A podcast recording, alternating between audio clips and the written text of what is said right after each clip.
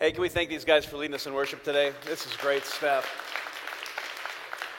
I am really glad that you are here today, that you are kicking off 2020 the right way, right here at Crossroads, as we learn how to thrive. Is anybody ready to thrive? Are you guys ready to thrive today, or no? Yeah, yeah? Because uh, here's the thing I refuse to be labeled as average. Here's uh, something that stuck with me for the last 17 years. In 2003, I was a youth pastor down in Florida. I took a bunch of kids to a big conference down in Houston, Texas. And there was a speaker there named Darrell Scott. His, he was the father of Rachel Scott, who was the first student that was killed in the Columbine shooting uh, in 1999. And her story is pretty unbelievable. She had kept a journal uh, where she just had prayed, written down things that God was speaking to her, and just some amazing stuff that came out of that story and that tragedy that happened in the Columbine shooting. But one of the things that stuck with me from her journal was she had a belief that God was going to use her to touch millions of people's lives. And one of the things that she wrote down in that journal regarding her spiritual life was she wrote in big, bold letters, I will not be labeled as average. And that's something that 17 years later, that still sticks with me. I mean, here we are in 2020. Can you believe it's 2020, by the way? I mean, my goodness. Y2K was just a couple weeks ago, right? I mean, I remember that. Partying like it's 1999. That's unbelievable. We just experienced New Year's all over again. New Year's is that time of year where we're all reminded that Carson Daly is still alive. And some of you thought that was funny. I like that. Some of you are like, who? Exactly. Now, uh, as we dive into a new year, my thing is when it comes to my relationship with Jesus, I do not want to be labeled as average. I do not want to settle. Man, I want to thrive.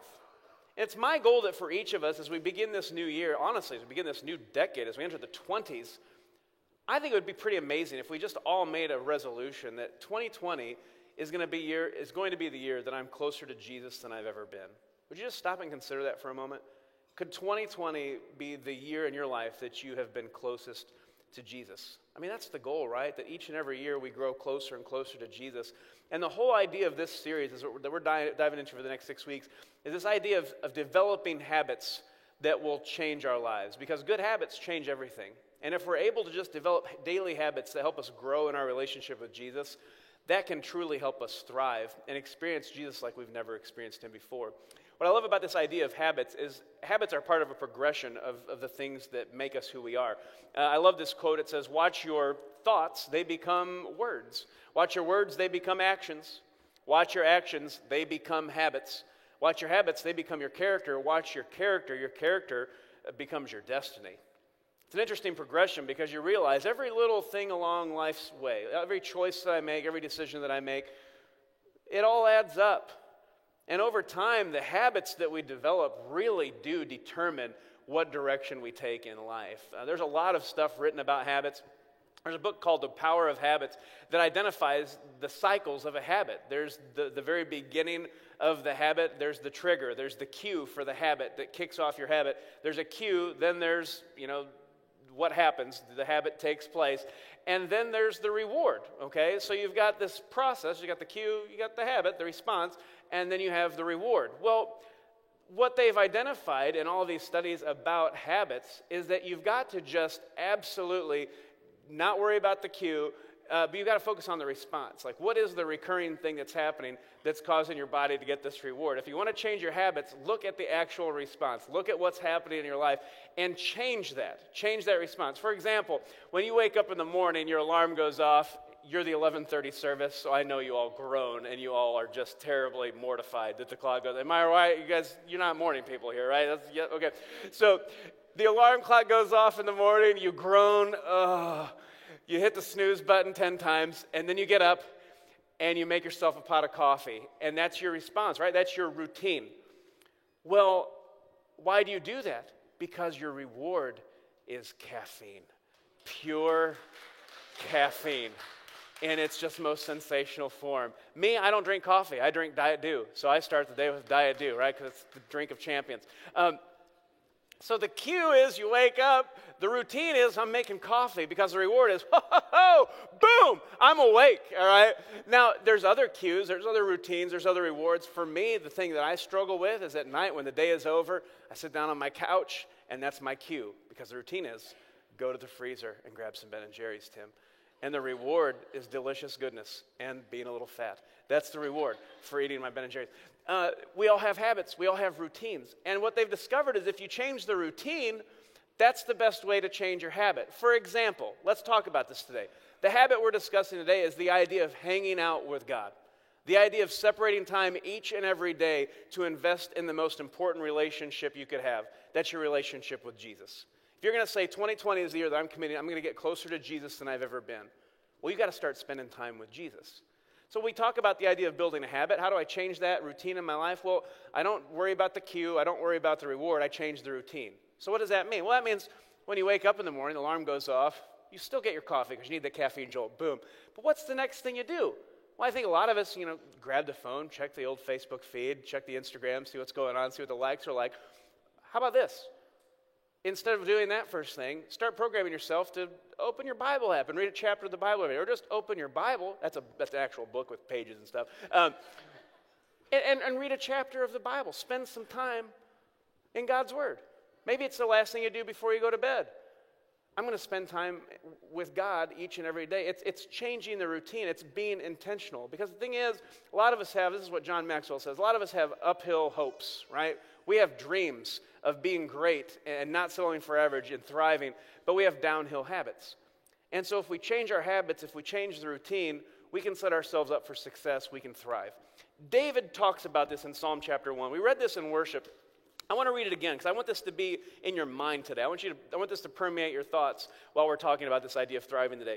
In Psalm chapter 1, David kicks off the entire book by saying this Blessed is the person who does not follow the advice of wicked people take the path of sinners, or join the company of mockers. What he is describing here is everything that is easy. That's just going with the flow, not trying to do difficult things. It's just going with the flow, taking the easy route.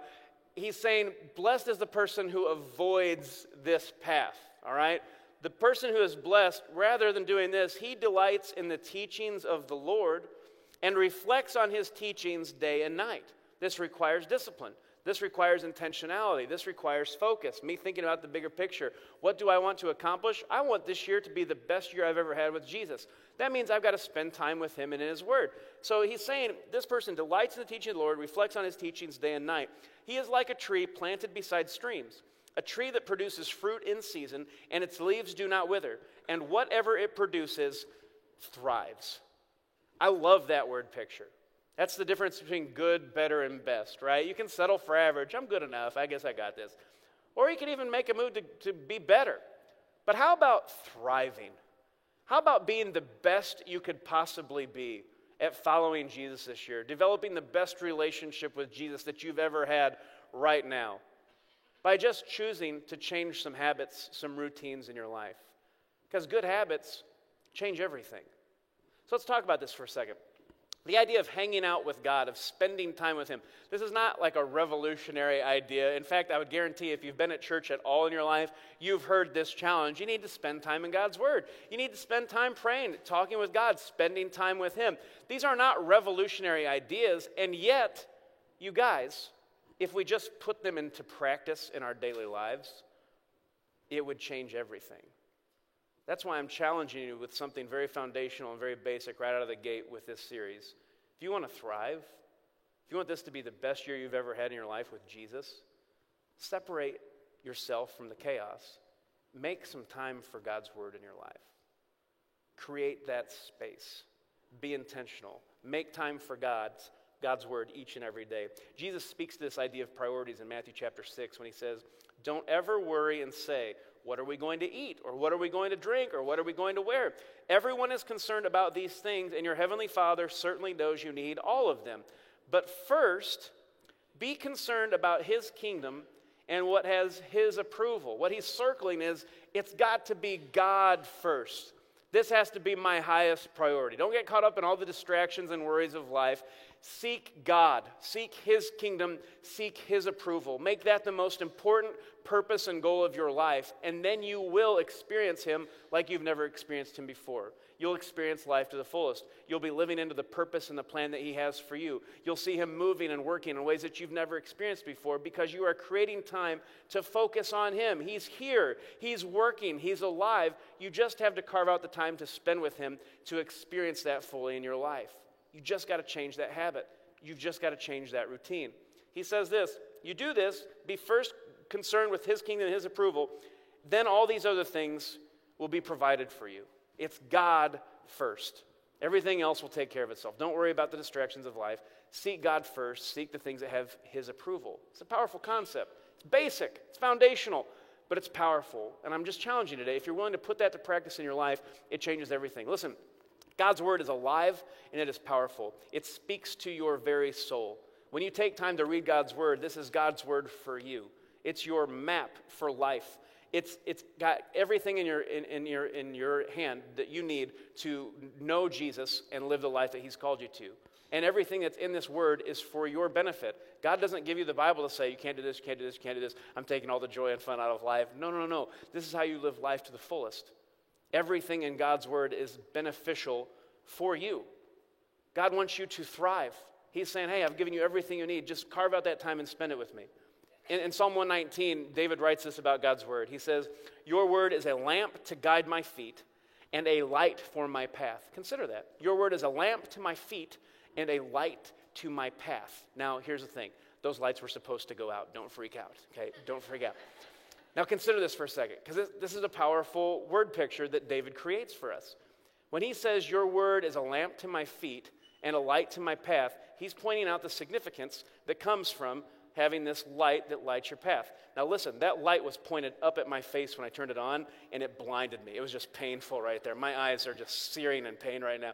I'm exaggerating a little bit, but I did get blinded, and I do see like a lightsaber across my, my vision right now. But let's think about this for a second. God's word is a lamp to my feet and a light for my path. When I think about God's word as being for my benefit, there to guide my step and lead me in the path of Jesus, to help me know Him and to become more like Him and live into the purpose and plan that God has for me, I've got to take that seriously, right? Ooh, with a lamp in the middle of the darkness, I can jump off the stage and onto the subwoofers. How cool is that, huh? Ooh. And all the way down to the carpet. At 42, I've still got it. I've still got it. Tom Brady does not, but I do. I do.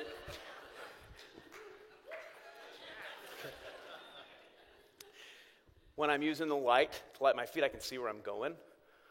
Tim Hogue. How you doing, buddy? Mark Davis. Oh, I saw on the very edge of the light Aaron Schrock. You know what I just realized? John Hogue's right here in the front row. That is half of your city champion softball league right there. City Softball League champions. Give it up for those guys. Oh, yeah, that's amazing. And me, I was on that team too. I was on that team too.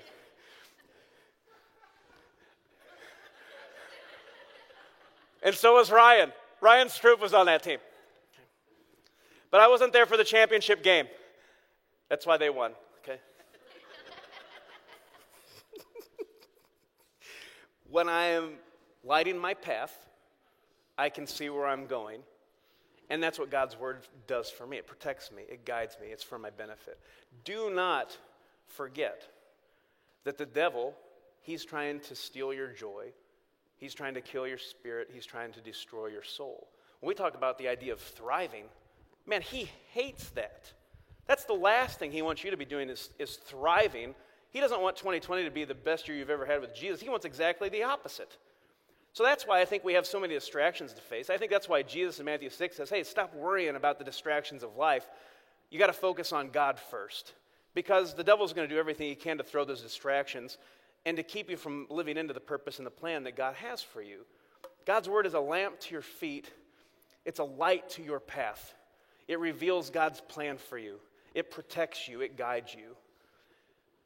I just ask you to consider making this part of your daily routine. Really, truly setting aside time to spend in God's Word. Because the promise is in God's Word when I draw close to God, He draws close to me. That's a powerful promise. and God's word is alive and active and powerful, it speaks to my soul, you are missing out. You're settling for average when you don't set aside time to spend in God's word. Make time for God's word. Well, here's the next step. I think not only do you have to make time for God's word, but you have to meditate on God's word. What does that mean? Again, in Psalm 119, which Psalm 119 is the star chapter today. Psalm 119, Jesus, or, uh, David writes, Oh, how I love your teachings. They are in my thoughts all day long. When someone says, I am meditating on God's word, there's not something, you know, deep or mystical about this. It's as simple as what David just described right there in Psalm 119, 97. Oh, how I love your teachings. They are in my thoughts all day long. It's simply a love for God's word, what he's trying to speak into your life, and keeping that at the front of your mind. Thinking about what you are reading in God's word every day. Not just reading it and forgetting it, going on to the next thing, but really taking time to consider that when you're driving to work, when you're walking around the house, when you're just randomly doing things that you don't think about. You can think about what is it that I read today? How does that apply to my life? What is God trying to teach me? And allowing God to use that scripture, that word, to mold you and shape you into who it is that He wants you to be. That's a critical piece of the journey.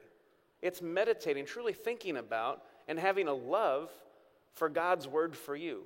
It's the lamp for your feet, it's the light for your path, it's the, the guide for your life that points you to Jesus. It is for your benefit. Meditate on it, think about it, embrace that truth that God has for you. I love that. It, what you see in, in the life of Jesus, in, especially in Matthew and Mark, you see that there are multiple times in Jesus' ministry on earth where he would be surrounded by crowds, he'd be performing miracles, he'd be teaching the people the principles of the kingdom of heaven. And when he was done teaching, he would send everyone away and he would withdraw himself to a solitary place where he could just meditate, where he could meditate on God's word, where he could seek God in prayer and just spend time with God. If that's a discipline and a habit that Jesus set for us as an example to follow, we should be mindful of, of, following that example and putting that to practice in our lives. If that was important to Jesus, it shouldn't be important to me. I want to challenge you are you meditating on God's word? When we talk about praying, we, we are, I think we miss out a, a lot of times on praying through what God is trying to speak to us and teach us when we're diving into Scripture. Here at Crossroads, we've got a, a four letter acrostic that spells pray that kind of helps us define prayer. Prayer is, is P, prayer's a praise. That's acknowledging who God is, that there's no one like him, that he's the King Kings and Lord of Lords. It's the acknowledgement of what we see, the picture in Revelation, where there's all these powerful and angelic beings gathered around the, the throne of heaven, the throne of God.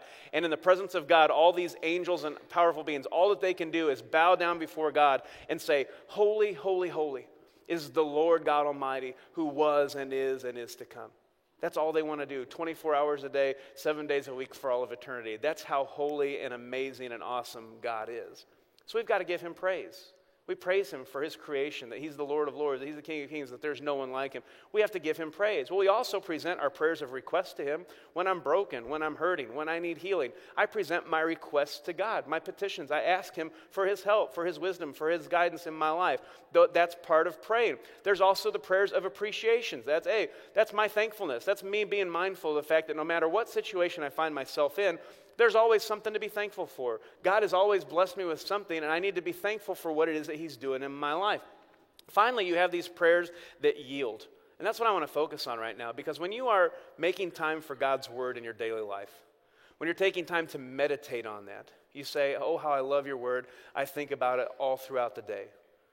That includes praying about it, yielding, yielding to what God is saying to you. When you realize you've read a scripture and the, the Holy Spirit is speaking to you and you're really feeling convicted, you realize, man, God's calling me to be obedient in this area of my life. He's calling me to surrender this area that I've been holding on to. Those are prayers that yield who you are to Jesus. Those are prayers that are filled with surrender. And when you're praying prayers where I am surrendering to God anything that He's speaking to me, that He wants from me, those are the moments where you grow in your relationship with Jesus. Those moments of, of surrender are sacred and they are sweet. That's when your relationship with God comes alive. That's when you begin recognizing He is molding you, He is making you into the person that He longs for you to be. that you are living into the purpose and the plan that God has for your life. It's making time for God's word, but it's taking time to think about it and to process it and to listen to his voice, to be obedient and surrender and just yield.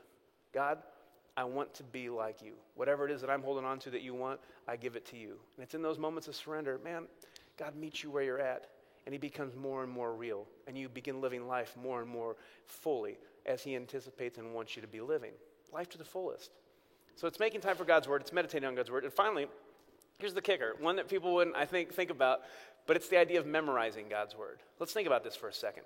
The idea of of applying Scripture to my life, but also memorizing it. If there's a promise in Scripture that is beneficial or meaningful to you, memorize it. Write that on the tablet of your heart, is what it says in Scripture. Own it, so that when those times of trial come, that is actually what overflows out of your heart is Scripture. I love what David writes again in Psalm 119. Here's the thing about Psalm 119 Psalm 119 is the longest chapter in the Bible. If you were going to read one chapter a day in the Bible and you thought that was a daunting task, start with Psalm 119 because it's all downhill from there. It's easier after Psalm 119. 176 verses. Here's the kicker though about Psalm 119. Every one of those 176 verses in Psalm 119 speaks to the love and the wisdom that we find in God's Word. Every single verse references the greatness, the holiness, and the power of God's Word. This is what David was in love with, was the Word of God. He sought the Word of God. He wanted that more than anything else. He was the man after God's own heart. He wasn't perfect, but think about how his thoughts became words, his words became actions, his actions became habits, his habits became his character, and his character formed his destiny. David was known as the man after God's own heart, and he loved the Word of God. That's the thing about habits, they actually work both ways. Your habits do determine your character, but how about this? When you decide, I'm going to make, uh, create a habit in my life where I focus and spend time with God and in His Word, well, that changes your thought life. You start, you start thinking about the things of God. I'm meditating on the things of God. I'm thinking about Him and His kingdom and what has His approval. That changes my thoughts. It changes my words. It changes my actions. That reinforces the change in my habits. It's shaping my character. It's shaping my destiny. Habits are powerful, and good habits change everything. That's why this is so critical. And so, when it comes to this idea of memorizing Scripture, here's what David writes in Psalm 119 He says, I have hidden your word in my heart that I might not sin against you. That's powerful. It's simple, but it's powerful. Would you say that with me out loud? He wrote, I have hidden your word in my heart that I might not sin against you. Let's do that one more time. I have hidden your word in my heart that I might not sin against you. Spoiler alert, this is the verse we're asking everyone to memorize this week. So you're halfway there. You've already said it twice, and it's only one sentence. All right, we've got this. I have hidden your word in my heart. Why? That I might not sin against you. I'm telling you, when you write scripture, the word of God, on the tablet of your heart, that changes things. It changes you. That's what overflows out of you when, when things get tough. I love how Jesus, after he was baptized, he went out into the wilderness and just fasted. He was alone and fasting for 40 days before he began his ministry. And so he's in this weakened state at the end of 40 days of fasting. He's preparing himself for this three years of performing miracles and teaching the crowds before he was to be crucified and then buried and, and be raised again to life. I mean, this is an extraordinary moment in his life, preparing him for his ministry on earth. And just before it's over, this time of testing happens where the devil himself comes to test Jesus. Out in the wilderness, he's fasted for 40 days, he's famished. The first thing that the devil tempts him with is this you're the Son of God. You have the power to turn that stone into a loaf of bread. Why don't you do that? And Jesus' response is, It is written, man does not live on bread alone, but by the word of God. He quotes scripture to the devil. Boom! Point for Jesus, all right? He wins that battle. Then it says the devil takes him up to the top of a mountain and says, Jesus, if you're the Son of God, why don't you throw yourself off this mountain because nothing can happen to you? The angels will catch you, God Himself will protect you, right? I mean, come on, you can do this. Jesus responds again It is written, You shall not put the Lord your God to the test. Scripture overflowing out of Jesus. Boom! Point two for Jesus, all right? The final temptation. And I think we underestimate the significance of just how difficult this temptation would have been for Jesus. 100% God, 100% man, in his humanity, in his weakness. For the devil to say, I want you to look around over the kingdoms of the earth. I will give all of them to you. You don't have to make a single sacrifice. You don't have to die on that cross. You don't have to suffer at all. It's all yours if you just bow down right here and worship me.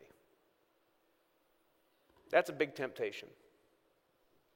But Jesus again quotes scripture, and it says, It is written, You will serve the Lord your God and, and serve him only. At which point the devil disappears. Boom! Point three Jesus wins the match. Every single time he faced temptation, he responded with scripture because there is power in the word of God. It is there for your benefit. It guides your path. It directs you in the ways and the wisdom of God. Do not underestimate the power of scripture in your life. Make time for God's word each and every day. Put that in your routine. Make it happen.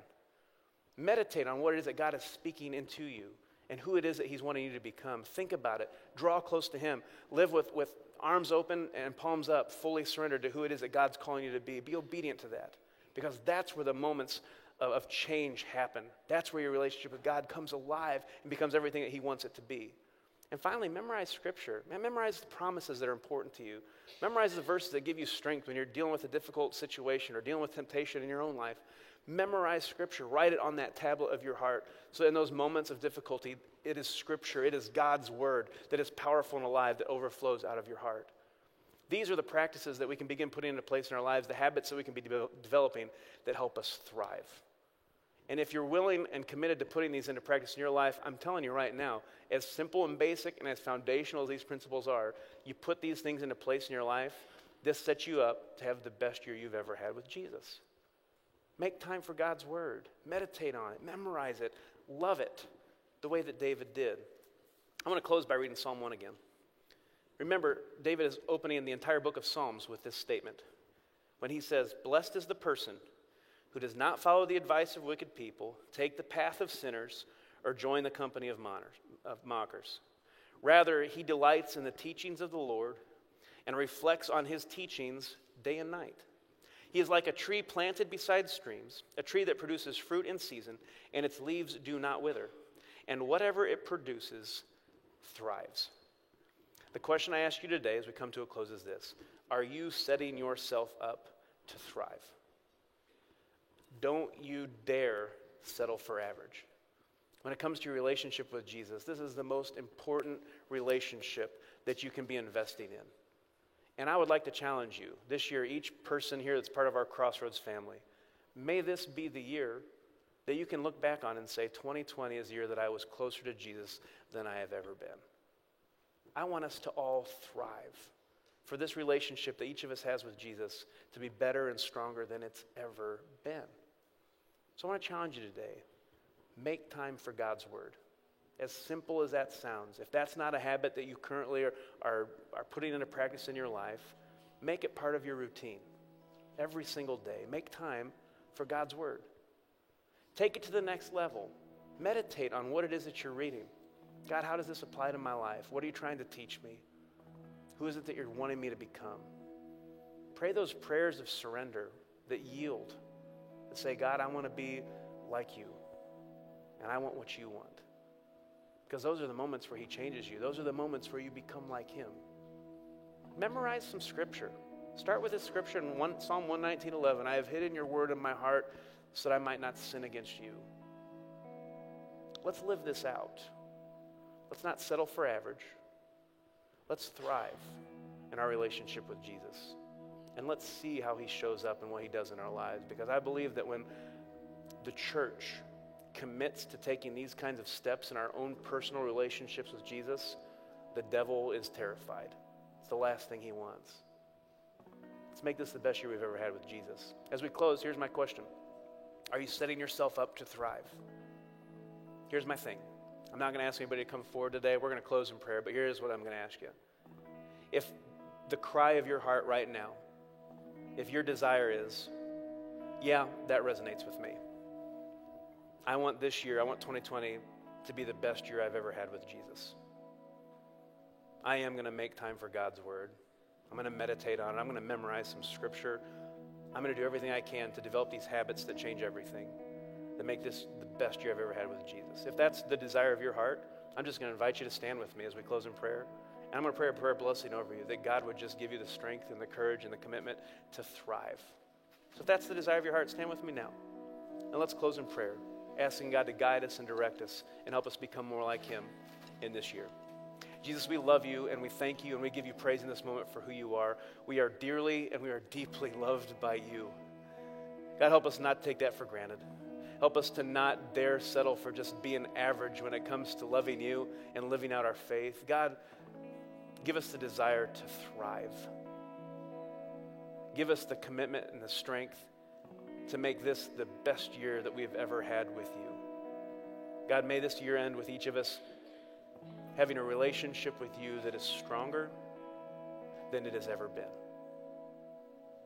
So, God, I ask that you would bless us and keep us, that your face would shine upon us and be gracious to us, that you would turn your face on each of us here today and give us your peace. We love you and we give you praise. We pray this in your name. Amen.